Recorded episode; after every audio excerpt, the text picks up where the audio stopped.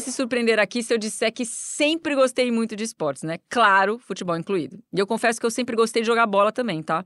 Quando eu era criança, na distante década de 80, o futebol parecia algo proibido mesmo para as meninas, era zero incentivado. Só que eu sempre gostei de ir atrás das coisas que me diziam que eu não podia fazer. E o fato é que eu cresci rodeada de muito homem, né? Era irmão, primo, amigo. Eu tava sempre no meio dos moleques e eu ficava ali tentando cavar um espaço para poder brincar, né, gente? Porque não tinha menina para brincar comigo. E olha só que engraçado, pra estar tá ali, eu não podia ser a Joana. Os meninos então inventaram um apelidinho para mim. Eu era o Jorginho, exatamente, o Jorginho, tá? E o apelido é por causa do lateral mesmo, tetracampeão do mundo. Então, nas brincadeiras com os moleques, eu era o Jorginho. Inclusive, eu cortava o cabelo Joãozinho, tá, gente? Eu gostava, sei lá por quê. Cresci um dedo, pedi pra minha mãe cortar, porque eu queria ter aquele visual Jorginho, né? Visual molequinho. Rapaz, a Joana é cheia de história. Todo episódio é uma história nova. Essa do Jorginho mostra claramente pra gente que para ser aceita no meio dos garotos era preciso ser um garoto, né? E isso me lembrou uma das primeiras entrevistas que a gente fez aqui pro podcast. E agora, para a premiação do primeiro lugar, Vamos preparar a foto aqui do time, por favor. Alligators com troféu, com seus prêmios, fazendo a foto oficial. Cheguei para trás, meninos, para sair todo mundo na foto melhor. É uma relação muito louca, porque assim, eu sempre, desde criança, tive muita cobrança por ser homem de que eu tinha que jogar futebol. Só que eu já tinha muito subentendido em mim essa questão do que eu tinha que fazer, eu já negava sabe? Talvez por ser ariano, né? Por ser uma coisa, sabe? Não tem que fazer porque me mandam. E era um universo que eu me sentia muito, não me sentia à vontade. Por quê? Porque desde criança já tinha muita perseguição por ser, um, por ser efeminado, por falava que eu andava rebolando, que eu tinha muita amiga mulher, então era um universo que eu não me sentia à vontade, o universo do futebol, esse universo hum, é, 90% predominante masculino. Então era um universo que eu meio que eu fugia, eu fugia. Essa é a voz do Wesley May, um ator carioca de 41 anos. A gente bateu um papo com ele durante a realização da primeira Copa Sudeste, que foi em abril de 2022 no Rio de Janeiro. E nessa entrevista, ele compartilhou com a gente as dificuldades que ele teve, né, desde criança com o futebol. E isso acontecia principalmente por conta das exigências que desde cedo eram impostas para ele, algo do tipo assim: você é homem, você tem que jogar. Enquanto o Jorginho, quer dizer, a Joana, precisava criar uma persona para ser aceita no meio dos garotos que jogavam bola, o Wesley se sentia completamente distante desse universo. E ele não fazia a mínima questão, pelo contrário, ele se sentia acuado no meio dos garotos. E o mais legal de tudo isso é que, quando adulto, ele criou uma personagem que, muito por acaso, acabou aproximando ele do universo do futebol. Então, Wesley é um ator, professor de teatro, é produtor, e dentro do teatro conheceu a essa personagem, esse universo do fazer o feminino. Aqui nesse ponto, Wesley está falando na terceira pessoa porque no dia da entrevista quem estava ali era Bárbara, sua personagem, que estava apresentando o evento. Acho importante explicar que as drag queens são parte importante da cultura gay, mas hoje em dia não só da cultura gay, da cultura pop mesmo. Mulheres cis, mulheres trans e até homens héteros têm personagens drag queens e se apresentam com elas né? Que há muitos anos atrás no teatro as mulheres não podiam fazer teatro, então os, os atores mais delicados faziam os personagens femininos. Isso a gente tem no, na, no teatro oriental, no teatro inglês. Shakespeare mesmo, dizem muitas pessoas que foi Shakespeare que criou o termo drag, que é uma abreviação de. Meu inglês é péssimo. Dressed resembled as a girl. Vestido como se fosse uma garota. Um dos personagens que o Wesley ator criou vem essa personagem que é a Bárbara, que é essa drag queen, que acabou sendo convidada lá em 2017 para ser hostess de uma festa julina do primeiro time de futebol gay do Rio de Janeiro, que era o Bisquetes, que tinha acabado de ser criado. E dentro do futebol eu achei uma forma de, de juntar a montação drag com uma questão mais política, né? Que vinha a questão da, do preconceito e da homofobia dentro do esporte e do futebol. Esse convite do Bisquetes para Bárbara trouxe Wesley para um mundo com o qual ele sempre teve uma relação muito difícil, o mundo do futebol. Essa dificuldade, conforme ele nos conta, vem lá da infância dele. Tanto pelas imposições implícitas de ter que jogar bola pelo simples fato de ser homem, quanto pelo preconceito que ele sofria na escola por ser uma criança mais delicada, o que tornava ele alvo de rejeição e de bullying homofóbico dos outros. Por esse motivo, ele nunca teve muita simpatia pelo esporte, ou seja, ele passou boa parte da vida sem nem lembrar que o futebol existia. Então, quando finalmente o Wesley se aproxima do futebol, isso se dá dessa forma bem peculiar, né? Porque a personagem que ele criou no teatro, a Bárbara Pá, que é uma drag queen, ela que leva ele para o universo do esporte. E a Bárbara acaba virando musa de um time gay. E aí não teve jeito, né? Ele teve que começar a entender do assunto para poder exercer esse papel que lhe foi dado. E, Joana, essa história faz a gente pensar numa questão que é central nesse esporte, que é o principal do Brasil. Que tipo de homem pode jogar futebol? Pois é, e quem não se encaixa nesse perfil, né, William? Existe algum outro tipo de masculinidade que pode ser aceita no futebol? Eu sou a Joana de Assis e esse é o Masculinidade Utópica, o quinto episódio de Nos Armários dos Vestiários, um podcast GE produzido pela Fio The Match. E eu sou o William Deluca e junto com a Joana, ou Jorginho, viemos compartilhando algumas histórias que podem ajudar a combater a homofobia no futebol. Agora a gente vai discutir diferentes masculinidades.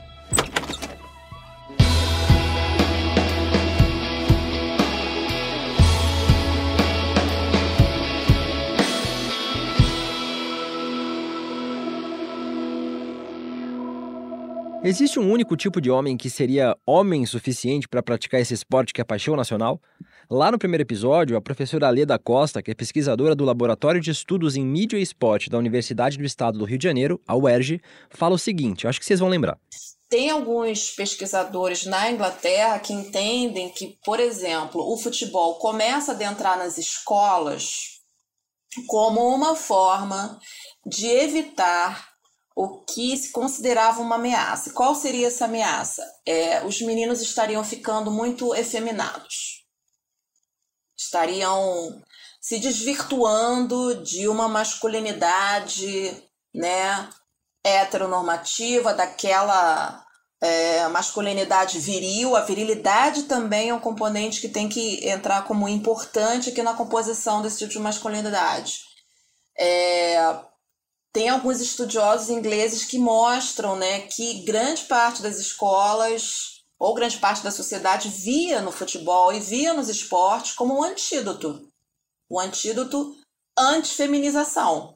Então, para os ingleses, em determinado momento, incentivar a inserção do futebol no ambiente escolar era uma forma de garantir que os garotos não ficassem afeminados. Por essa lógica, a gente pode deduzir que o futebol era considerado um esporte para homens e que qualquer coisa ligada ao feminino e às mulheres não tinha vez. Nossa, William, totalmente diferente aqui do Brasil, né? Nossa, completamente. Só que não.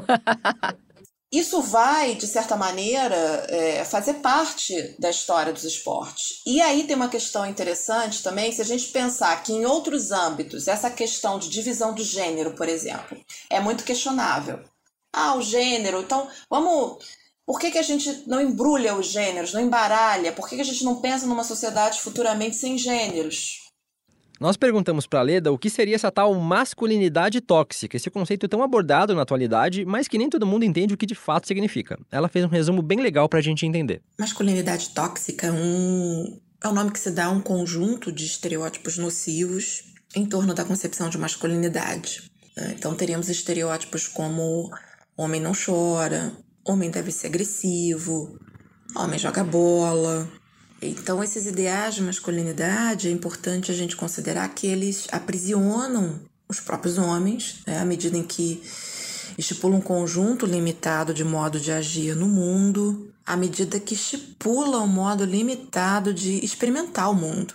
Muitos homens, por conta de, é, dessa masculinidade tóxica, adotam comportamentos violentos para se mostrarem adequados a certos padrões de masculinidade. Vários podem se sentir inferiores, ou podem se sentir rejeitados, ou mesmo serem rejeitados, por não apresentarem características consideradas como sendo a de homens de verdade. E aqui colocando todas as aspas possíveis e necessárias né, dessa expressão homens de verdade. São tantas histórias que podem ilustrar isso que a Leda fala, que a gente foi atrás de algumas, né? E aí a gente encontrou uma declaração do Felipe Melo, que é um cara bastante polêmico. Se tiver que jogar no Uruguai e dar tapa de, na cara de Uruguai, eu vou dar tapa na, na cara de Uruguai, porque faz parte, isso faz parte do meu, da minha forma de jogar. Essa fala dele aí foi em 2017, quando ele se apresentou ao Palmeiras, logo que ele retornou ao Brasil após alguns anos jogando na Europa. E é perceptível nessa frase dele um misto de virilidade e violência. Se tiver que dar tapa na cara, eu vou dar tapa na cara. Esse aqui é o meu estilo de jogar, entendeu? E aí eu lembrei de um fato que ocorreu quando o Felipe jogava no Galatasaray da Turquia. Teve um clássico contra o Besiktas, que ele foi expulso nos momentos finais da partida depois de ter se irritado com uma falta de fair play. No lance que resultou a expulsão, ele correu na direção do jogador do time adversário, que estava lá com a bola, sem mais nem menos, ele deu um carrinho super violento. E aí, ao sair do gramado, ele provocou também a torcida adversária, que acabou arremessando objetos contra ele, e aí virou aquele quebra-quebra generalizado. Não dá para esquecer, Joana, inclusive aquele momento em que ele prestou solidariedade ao jogador de vôlei Maurício Souza, que foi cortado do Minas Tênis Clube por causa de posicionamentos homofóbicos. O Felipe Melo defendeu Maurício nas redes sociais dizendo que ele era um homem de valor. Obviamente, ele usou o nome de Deus no meio da frase, alguma coisa que não é raro da gente ver em situações como essa. Obviamente, o Felipe Melo não é o único jogador a dar entradas violentas em campo, né, gente? Também não foi o único a falar em partir para briga contra rivais sul-americanos.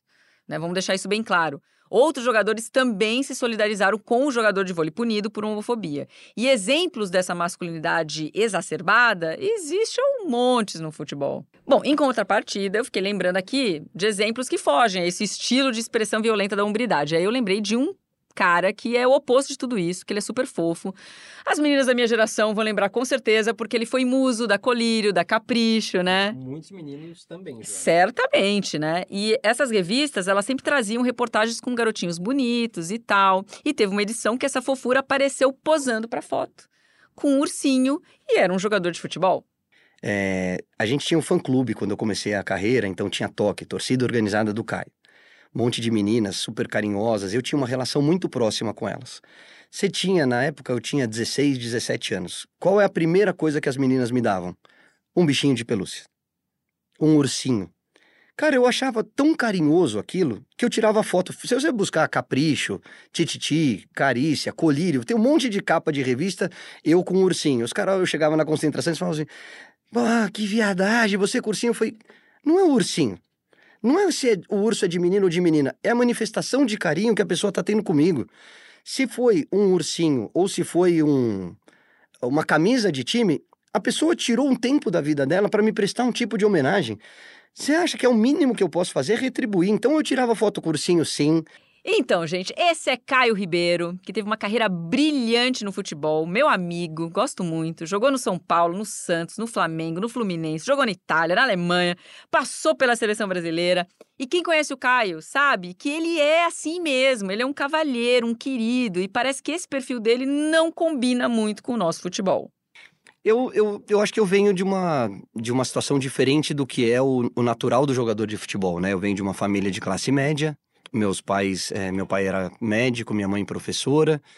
É, e o que eu sou, eu devo muito ao esporte, é, como formação de caráter, como ensinamentos, aprender a conviver com pessoas diferentes, né? E eu sempre digo que esse é o maior legado que eu aprendi dentro do futebol.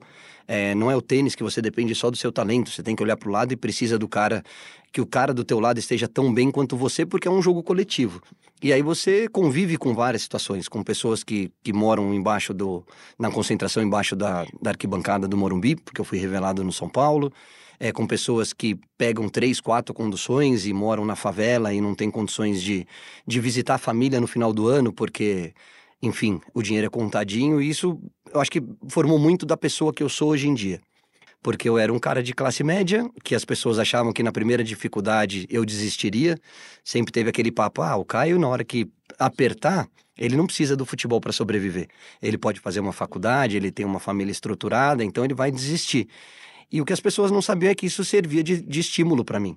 Eu sabia onde eu queria chegar, eu sabia o meu sonho, aonde eu queria. O que eu sonhei desde pequeno, que era ser jogador de futebol. E eu não mudei o meu, meu modo de ser por conta do esporte. A maneira como eu trato as pessoas vem muito da educação que eu recebi dos meus pais.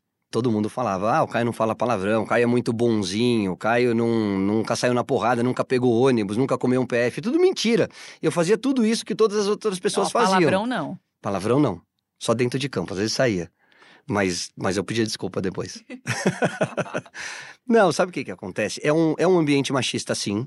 É um ambiente em que as pessoas se impõem justamente por essa questão de, ah, eu pego todas, ah, eu dou porrada, ah, eu sou mais forte. E eu sempre fui um pouco na contramão disso, né? Isso não significa que eu não tive o meu lado mulherengo, isso não significa que eu namorei, não tivesse namorado várias meninas, mas eu acho que tem o respeito acima de tudo. Então eu nunca, você nunca vai me ver envolvido em, ah, o Caio traiu, o Caio pulou a cerca, o Caio tratou mal um funcionário. Eu não sou assim. O que vocês me veem no ar é exatamente, você me conhece, sabe que eu sou fora do ar também. Tenho respeito ao ser humano acima de tudo. O Caio vive futebol desde muito pequeno. Esse esporte sempre foi uma paixão na vida dele e hoje nós somos colegas aqui na TV Globo, então a gente tem essa oportunidade de conviver mais de perto. E a gente percebe esse perfil diferente. E por ser diferente, né, por não se encaixar nesse estereótipo de masculinidade exigido, ele sofreu bastante. Eu chegava no Palmeiras, tenho uma relação muito boa com a torcida do Palmeiras, tá? Minha esposa é palmeirense, minha família, grande parte é palmeirense, mas eu pisava no palestra, no antigo, no Allianz agora, tá super moderno, mas o antigo estádio, eu entrava no campo, era Ô Caio, viado, ô Caio. Cara, isso era um estímulo para mim. Eu falava, eles estão querendo me provocar de alguma maneira para me tirar da minha zona de segurança, porque eles sabem que eu posso fazer mal ao time deles. Então eu tinha aquilo como uma homenagem. Não porque eu gostava de ser chamado de viado, não era essa a questão, não era a palavra que eles estavam utilizando, era querer me tirar do sério. Por quê? Porque eu ia jogar contra o time deles. Então eu sempre trouxe essa relação com a torcida como um estímulo para minha carreira seja qual fosse qual fosse o tipo de, de provocação, o tipo de xingamento, eu não estava não, não, preocupado com o conteúdo da palavra que eles estavam falando, mas sim qual era a mensagem que eles queriam passar. Putz, eu estou incomodando, então legal. Então isso aí vai me fazer jogar melhor, vai me fazer fazer gol. E a gente vivia num mundo diferente, né? A gente tinha uma relação muito mais próxima com as pessoas, menos violenta. Você provocava e podia provocar de volta, você podia falar para a torcida ficar quieta. Era um outro tipo de mundo que hoje, infelizmente, por conta da violência, alguns tipos de comportamento não cabem mais. O tipo de preconceito era muito desse lado social e sexual. Não que as pessoas questionassem a minha heterossexualidade, eu ser homem e gostar de mulher. Não era isso que eles questionavam, mas eles me provocavam, porque o Caio era o bonitinho, o filhinho de papai, que veio de uma família de classe média, então é viado. E tá tudo bem, meu. Quer provocar, pode provocar, que eu sei quem eu sou, minha família sabe quem eu sou, meus amigos sabem quem eu sou e, e vida que segue. O que a pessoa faz dentro de quatro paredes é uma questão dela com o seu parceiro, com a sua parceira. É, poxa, a gente teve, você citou o Richardson. Quando acabou o Globo Esporte, eu mandei uma mensagem para ele. Falei, Rick, você deu uma aula no Globo Esporte de como assumir e levantar uma bandeira importante, eu imagino que seja importante para você, mas sem lacrar, sem se vitimizar, sem fazer nada. Cara, você falou eu sou isso e eu estou aqui porque é assim que eu sou e assim que eu quero ser visto, mas eu tô aqui para falar de esporte. E na hora que surgir o tema, contem comigo. Perfeito. Cara, é um cara respeitado por todo mundo no meio do futebol. Eu todo mundo desconfiava mas e aí, você vai mudar o tratamento por causa disso? Olha o que ele conquistou na carreira dele, olha os, os, times por onde ele passou, olha os títulos que ele conquistou, olha as amizades que ele fez. E se você conversar com as pessoas que jogaram com o Richardson, não nem falando agora, porque agora ele convive com a gente, é diferente. Todo mundo adora o Richardson. É um cara muito bem resolvido, é um cara educado. Para mim, não vale a questão social, a questão é, sexual, vale a educação. Como é que você trata as outras pessoas? Se você trata com respeito, para mim é o que conta. Esse cara eu quero ter sempre do meu lado. Você é honesto, você é transparente, você é educado, legal. Quero ter sempre você aqui na mesa para a gente bater papo. Ah, você é traíra, você é duas caras, você é homofóbico, você é racista. Esse eu não quero, esse eu quero bem longe de mim. É em função de um ideal de masculinidade que pode ser observado nas histórias que a gente ouviu até agora que acontecem muitos episódios de violência. Às vezes a violência é física, outras vezes o abalo é psicológico. A masculinidade tóxica, ela é uma promotora bastante eficaz de sofrimento. De sofrimento uh, próprio, de quem tenta se enquadrar em padrões, e do sofrimento alheio, né? À medida que é possível a gente perceber como uh, as pessoas que não se adequam a determinados, a determinados ideais de masculinidade sofrem, seja violência física, seja violência psicológica, por não se adequarem a determinados é, padrões estipulados. E nesse sentido, a, a comunidade LGBTQIA, é alvo constante né, dessas violências Ouvindo o Caio, a gente percebe como é difícil ser diferente nesse meio. E ouvindo a Leda, a gente fica pensando na complexidade que é estudar e compreender o papel do esporte na sociedade. E aqui no Brasil, talvez somente a telenovela e mais recentemente os realities sejam fenômenos culturais tão importantes quanto o futebol para entender quem a gente é. Então, para a gente também entender as desconstruções, né, como elas acontecem na prática, né, como determinados movimentos dentro da sociedade começam a mudar realidades, a gente foi atrás de algo concreto, algo que esteja acontecendo de fato para a gente enxergar na prática isso que a Leda fala.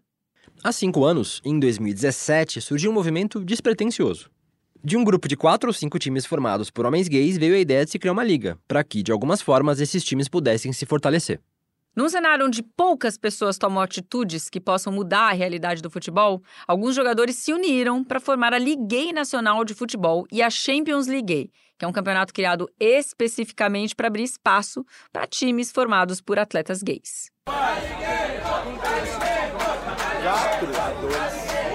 4 a 2. Não é de hoje que o movimento LGBTQIA+, busca espaço no futebol, mas essas ações, até alguns anos atrás, eram ainda muito tímidas. Numa época em que as discussões sobre homofobia no futebol praticamente não existiam, surgiu em São Paulo o que talvez tenha sido a primeira iniciativa de inclusão no futebol brasileiro. O Real Centro Futebol Clube iniciou suas atividades há 32 anos, em março de 1990, quando um grupo de amigos começou a se reunir para jogar bola no Parque do Ibirapuera aos domingos. Naqueles tempos, quem jogava contra o time nem imaginava que estava enfrentando um time formado por homens gays. Eram outros tempos e se manter no armário se fazia necessário para garantir o espaço dentro do futebol e a própria segurança.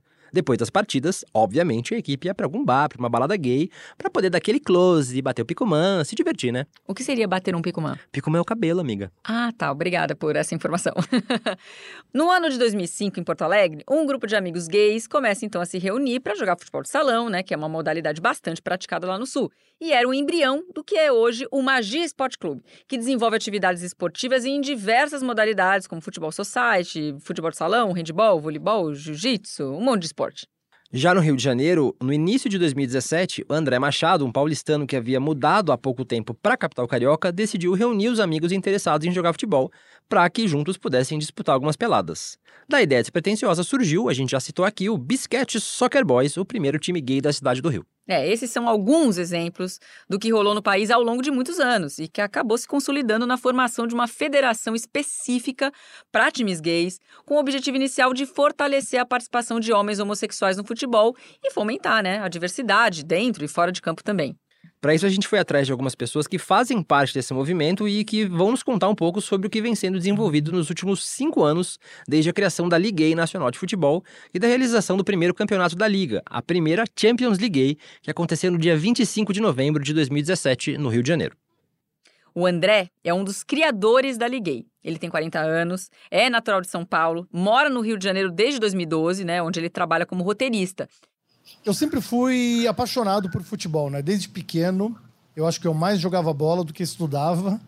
E com o passar do tempo, eu fui me envolvendo mais. Só que eu nunca fui bom de bola, né? Então eu era aquela história, eu era o dono da bola. Eu sempre fui o que organizava jogo, é o que movia o time, criava o time no condomínio.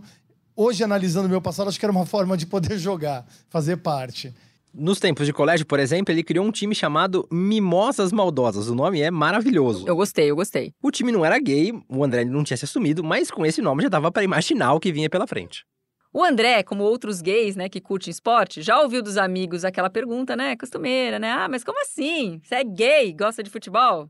Bom, num determinado momento da vida dele, então ele se deparou com a possibilidade de quebrar esse tipo de preconceito.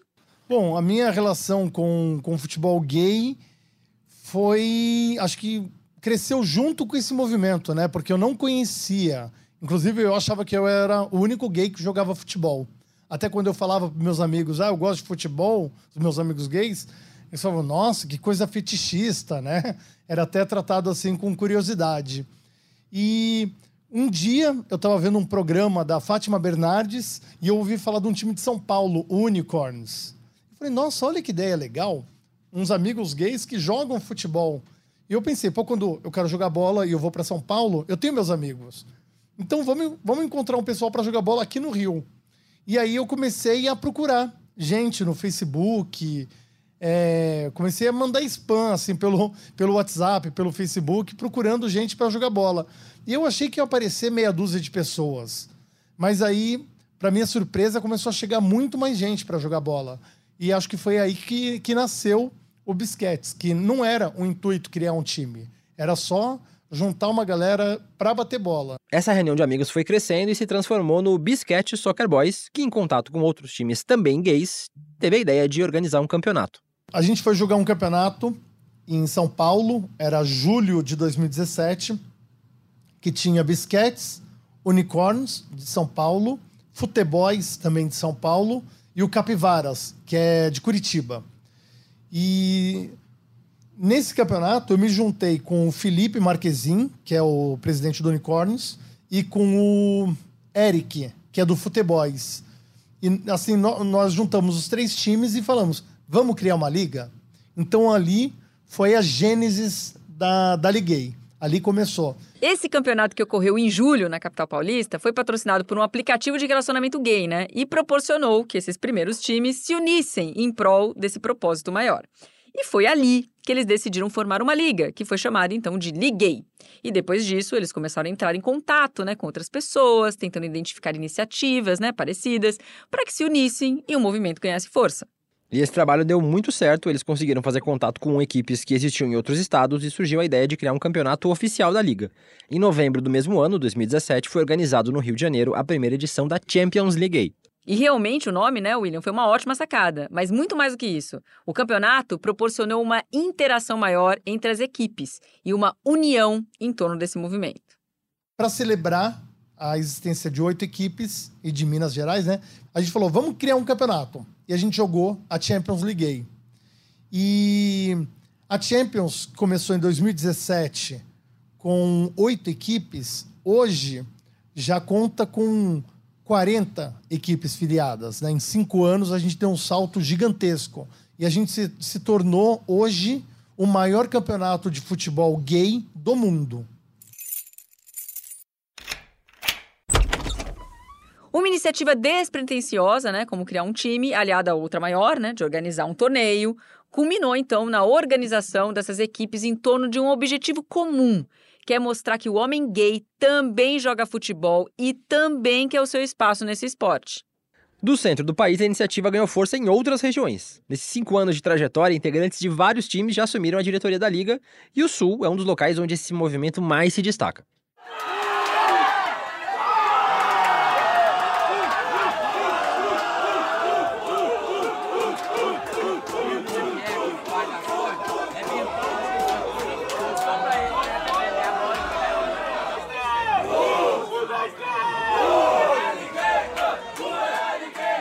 Rio Grande do Sul é talvez um dos estados mais machistas do Brasil. Fato que pode ser evidenciado inclusive através da sua história, que é recheada de revoluções violentas. Entre o final do século XIX e o início do século XX, por exemplo, dois grupos políticos rivais prevaleceram os chimangos e os maragatos. E esses grupos se enfrentaram durante muitos anos em guerras sanguinárias, sendo que a degola era uma prática comum naquele tempo. E com táticas elaboradas e de uma crueldade sem tamanho, cortar o pescoço do inimigo era prova de masculinidade.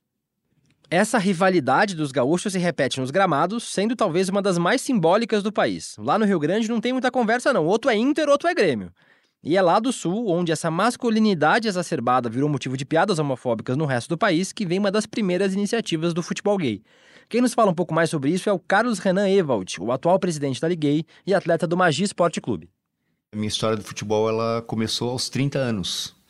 Até então eu odiava futebol, não suportava futebol. Nunca foi um, um, um local que, que me interessasse. Apesar do meu pai ser colorado e ser fanático por futebol, nunca me senti à vontade para para jogar, nem na infância, nem na adolescência.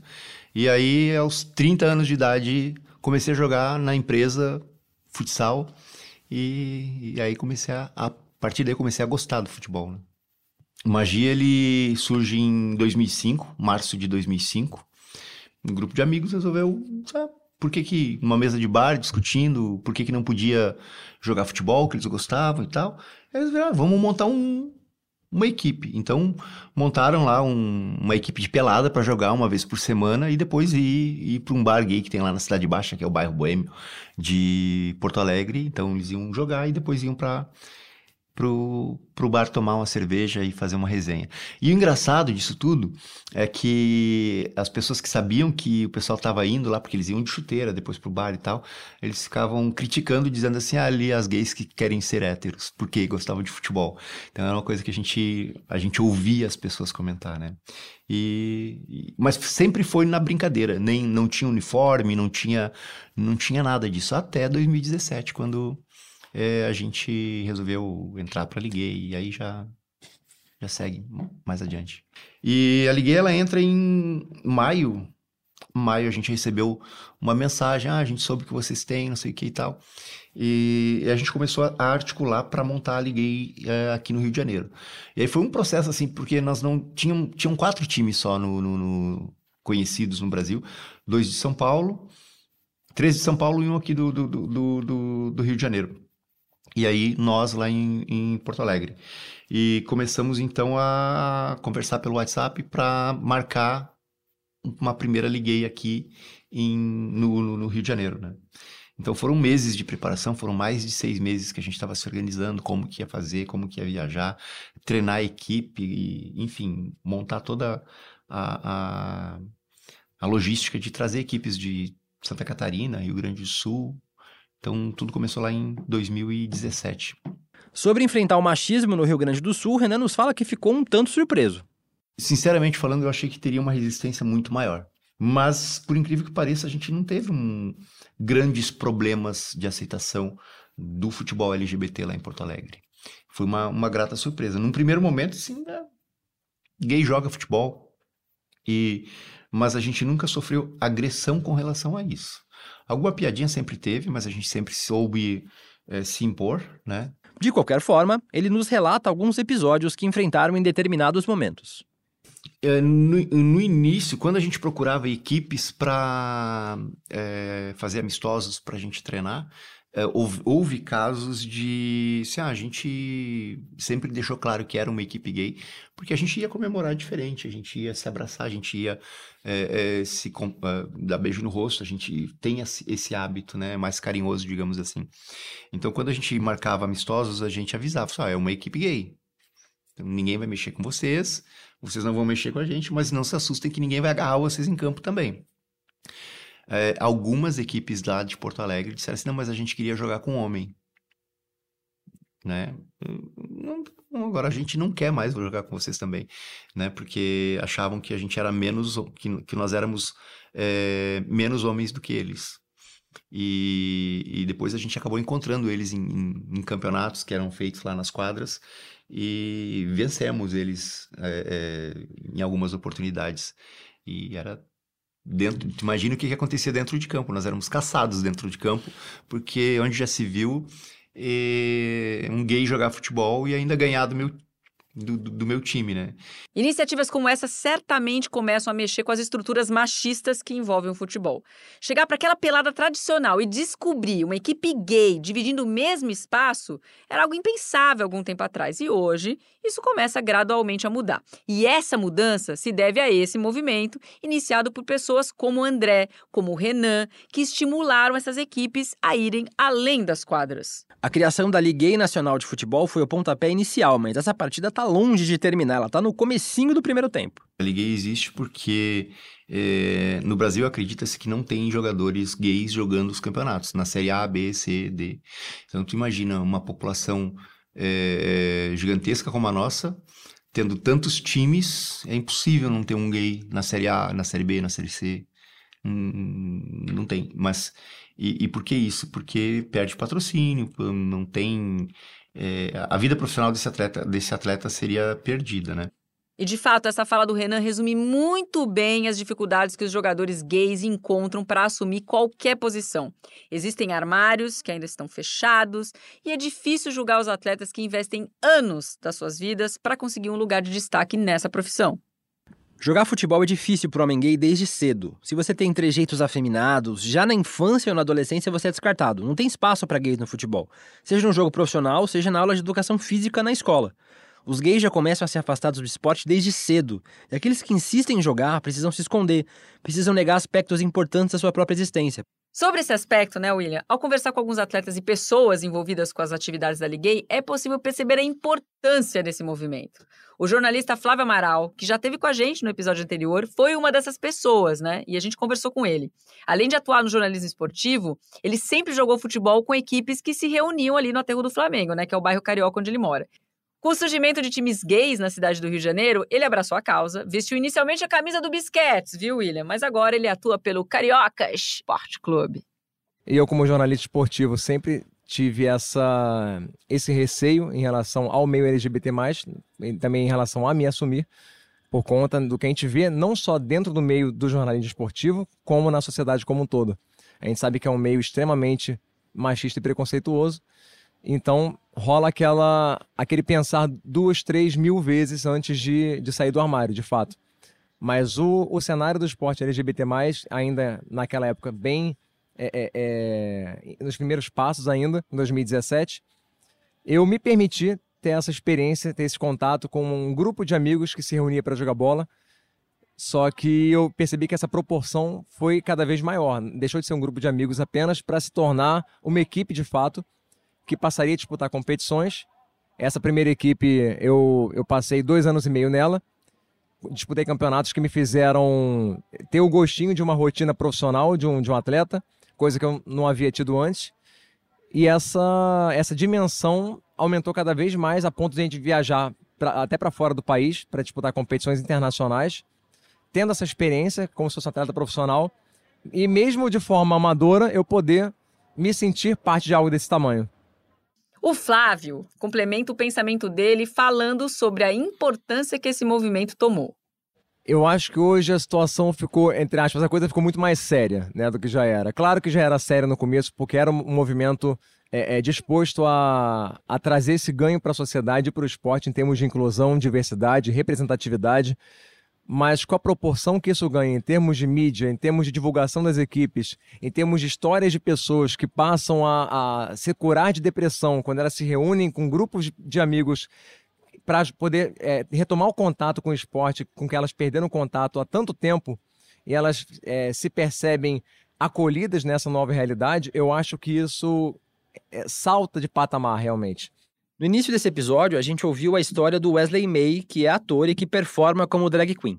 Como a gente contou lá no início, foi ele quem criou a Bárbara Pá, que se tornou a musa do Bisquetes. E a relação que a Bárbara tem é muito interessante quando ela assume essa posição de musa do time. Ela garante um lugar de destaque a essa personagem que reúne tanto o masculino quanto o feminino, uma figura que vem para potencializar essa discussão que envolve um estereótipo de masculinidade. E onde que entra o, a, o gay, o homossexual nisso? A gente não deixa de ser masculino por ser gay, por ser homossexual. Então é um, um, espaço nosso e é um espaço também de ressignificação. Que hoje, se a gente vai num estádio de futebol, quando as torcidas querem xingar alguém, a primeira coisa que eles usam para xingar é viado, sabe? Peraí, mas é o quê? Viado? Obrigada, meu amor. Tá me elogiando. Porque para ser viado, para ser bicha, tem que ser muito macho, tem que ser muito forte, tem que ser homem pra caralho. Então é um momento de ressignificação mesmo desse termo e que hoje a gente usa como força. Viado, obrigada. O futebol não é um esporte hétero, é um esporte para pessoas que querem jogar bola e ponto. A Bárbara traz coisas muito importantes para a gente refletir. Ela fala sobre inadequação de certos comportamentos no universo do futebol onde tudo é bem marcado, tudo tem que estar dentro de caixinhas. Ou é homem ou é mulher. No futebol masculino, ou se é macho, viril ou tá fora. Não tem espaço para dualidade nesse universo. E isso mexe de fato com a vida das pessoas.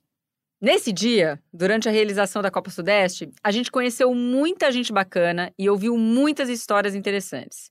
E uma das pessoas com quem a gente teve o prazer de conversar foi a Nicole.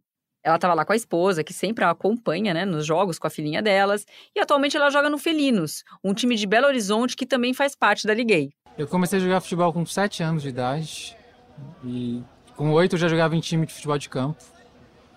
É, joguei até os 21 anos de futebol e só parei quando eu me assumi mesmo, que foi quando eu fui meio que, entre aspas, não tinha mais espaço para jogar. Profissionalmente não dava mais, porque foi cancelada. A Nicole já conversou com a gente aqui no episódio passado, né? Quando a gente falou sobre categorias de base. E só para contextualizar melhor, quem está ouvindo a gente agora, ela é uma mulher trans. O que isso significa? Ela nasceu designada como um homem e passou por uma transição de gênero porque ela é uma mulher. Se a sexualidade não normativa já se mostra um entrave para o futebol, a dificuldade aumenta quando se envolve a identidade de gênero de uma pessoa. Quando a Nicole tomou essa decisão de encarar todas as dificuldades de um processo de transição, ela sabia que poderia perder coisas que eram muito importantes para ela. É como aquele jogador, né, que tá de cara pro gol e de repente alguém lhe rouba a bola. Ela ficou sem amigos, sem a profissão e sem a família. E assim foram 11 anos afastada do esporte que ela amava. Rolou um afastamento de tudo, dos, dos amigos, tipo da família, de pessoal que eu jogava. Então eu perdi espaço em todos os lugares, fiquei sozinho. Então não dava mais para jogar. Daí eu saí de casa nessa época, sozinha mesmo, sem família e tal. E aí não, não tinha, fiquei 11 anos sem jogar futebol. E aí quando eu voltei foi quando teve, começou a ter liguei e tal, aí eu vi que tinha um time de Minas, que era o Barbichas. Começou a fazer mais, tinha, teve mais marketing em cima do Barbichas, aí eu vi, uai, tem um time LGBT. Foi quando eu voltei a jogar futebol 11 anos depois, assim. Aí fiquei no Barbichas até esse ano e vim pro Felinos agora. De fato, não há como negar que os times gays e o trabalho da Liguei têm transformado a vida de muita gente, né? Tem resgatado atletas que estavam longe do futebol, tem aproximado pessoas ao esporte, mas ainda há um longo caminho a ser percorrido e outras brigas que precisam ser compradas, né? E questionar a masculinidade tóxica incomoda, né, William? Porque o lugar que essa masculinidade ocupa no mundo, ao longo de toda a sua história, é um lugar central. E quando a gente ousa aqui questionar esse conjunto de valores, comportamentos e ideias, a reação é imediata. Se no universo do futebol, Joana, a homossexualidade ainda é um tabu que precisa ser quebrado, a transgeneridade então se encontra num lugar muito mais distante. Nesse sentido, o Renan fala um pouco pra gente sobre os próximos passos da Liguei, que pretende se voltar para essas pessoas.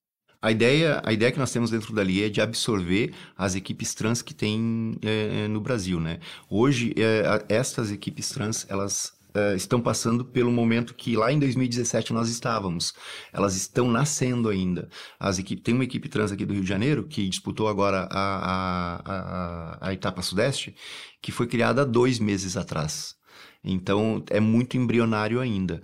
No total, a gente catalogou 15 equipes trans no Brasil inteiro em diversos estados, estão longe do Rio de Janeiro, estão longe, estão no interior de São Paulo, elas estão é, distantes uma das outras para fazer campeonatos. Elas precisam de uma orientação de como se organizar, é, é, o como fazer os campeonatos que, que tem ali e a Liguei entra dando o suporte para que essas equipes se desenvolvam. O Renan fala da participação do Trans United, um time formado só por homens trans na eliminatória regional da Champions League que aconteceu no mês de abril lá no Rio de Janeiro. Essa experiência que a gente teve agora, a primeira experiência com equipes trans dentro da Liguei foi, para mim foi surreal. Eu, eu, falei com os meninos e me emocionei bastante ao recebê-los porque é, é uma vitória e a gente acompanhou é, é, o desenvolvimento deles e o esforço todos, todo que eles fizeram. E a gente sabe é, o quanto, se para nós foi difícil, para eles é o dobro ou mais, né? Porque tem uma carga extra em cima deles, né? mas hoje, ontem, quando começou o, o, a etapa sudeste, quando as equipes, quando a equipe trans chegou, e junto veio a família, e junto veio os filhos, e junto veio os amigos, as namoradas, e cada, cada lance, cada passe que eles davam, que eles comemoravam como se fosse um gol, é, foi surreal, sabe? É, a, a, as outras equipes iam assistir porque é, foi lembrar de cinco anos antes, quando a gente estava começando aquilo, então foi um, um gatilho, eu me emociono. A gente discutiu bastante antes é, para ver como que a gente ia fazer, né?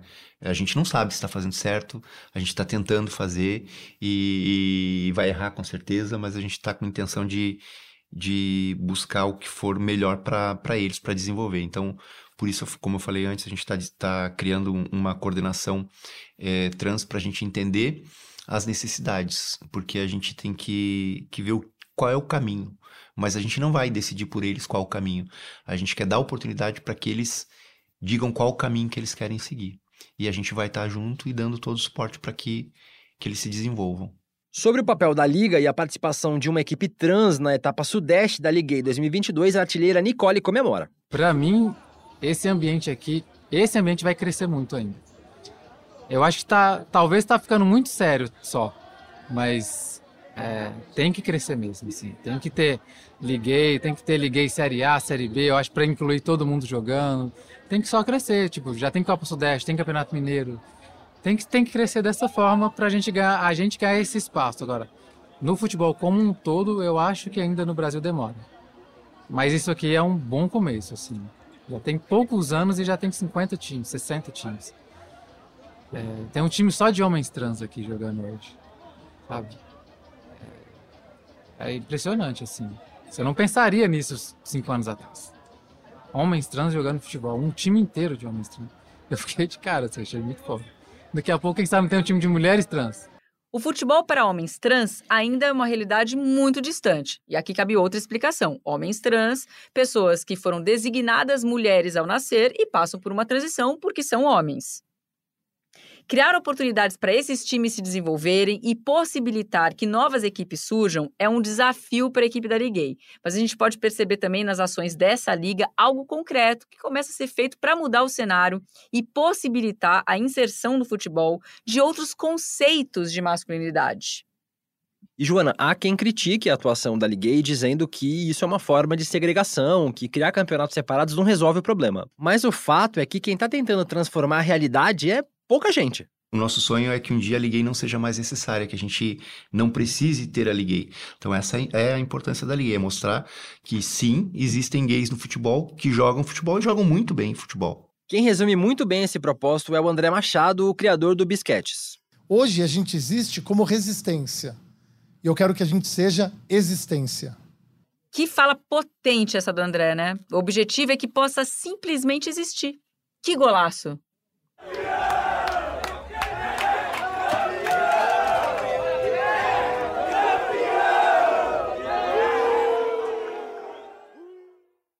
A história da Liguei serve para mostrar que iniciativas como essa precisam sim ser valorizadas.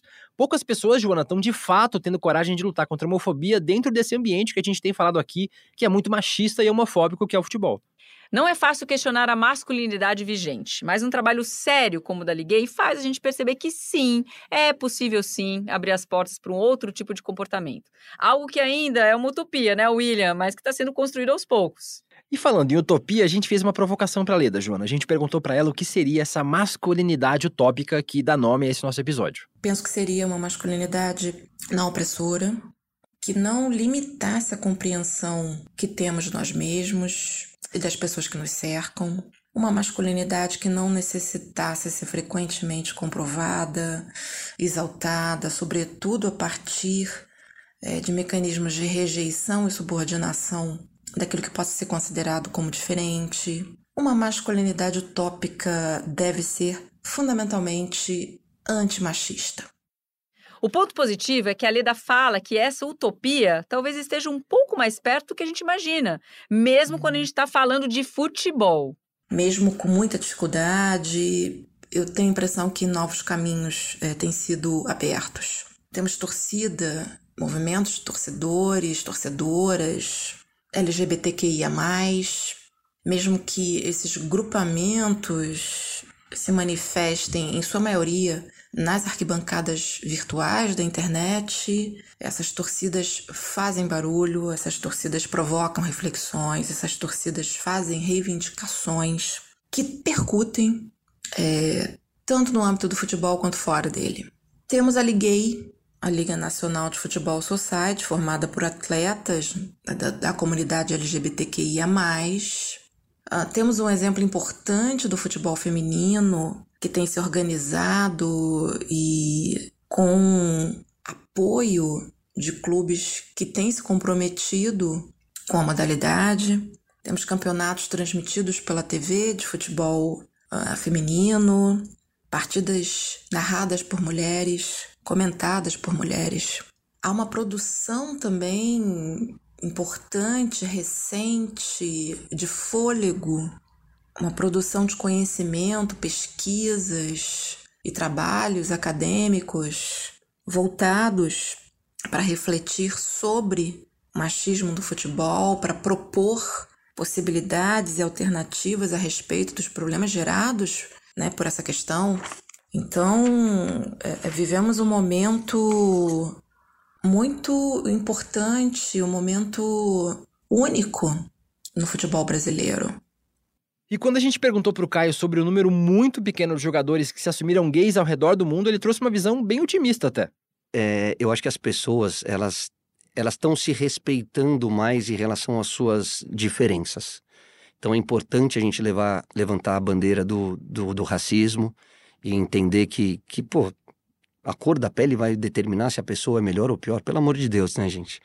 É, e essa questão sexual, num ambiente extremamente machista, é importante que, que você se assuma e que você levante bandeira para que as pessoas olhem de uma maneira um pouquinho mais fraternal.